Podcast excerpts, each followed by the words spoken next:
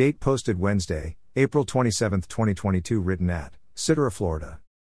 Scripture from 1 Corinthians 2 1 5 translation. Living Bible, TLB Bible text. 1 Dear brothers, even when I first came to you, I didn't use lofty words and brilliant ideas to tell you God's message. 2 For I decided that I would speak only of Jesus Christ and his death on the cross. 3 I came to you in weakness, timid and trembling. 4 And my preaching was very plain, not with a lot of oratory and human wisdom, but the Holy Spirit's power was in my words, proving to those who heard them that the message was from God. 5 I did this because I wanted your faith to stand firmly upon God, not on man's great ideas.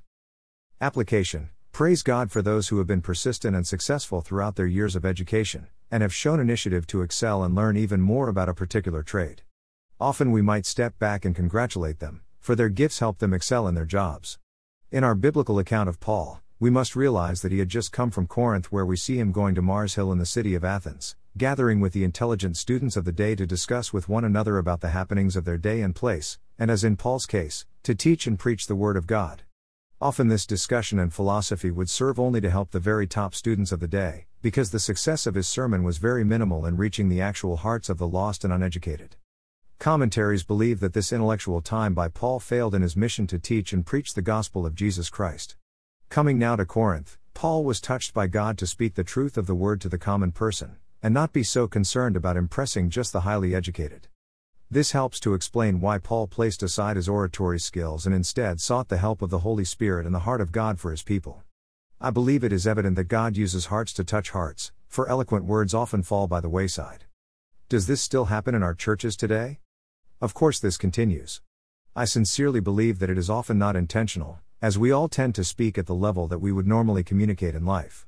So I believe that it takes the power of God to actually help a teacher or preacher to simplify his message so that those in attendance would understand and apply the message to their lives. After all, why study and labor over a lesson or a sermon, if it will fall on deaf ears, or is not understood by those listening? Friends, that could also happen in any of our lives.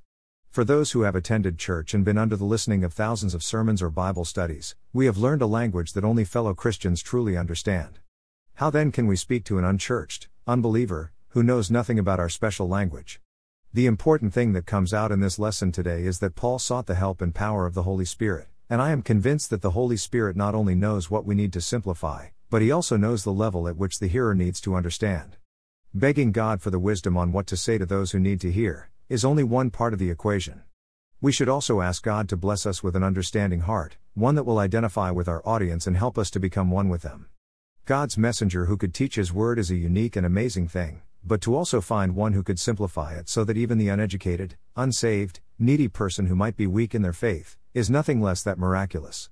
May God bless the messenger who is attentive to the Holy Spirit in teaching and preaching the Word of God in simplicity and clarity. Blessings noted. To understand God's Word is far more beneficial than to listen to many eloquent words that do not clearly teach us the picture that God wants painted in our hearts and minds. Prayer Lord Jesus, thank you for leaving us your Word, and also the Holy Spirit to bless us in our understanding of it. Please help us to always be mindful of the hearer when we try to witness, teach, and preach, so that the world will know about you and their need for salvation, and not just be impressed with our level of education.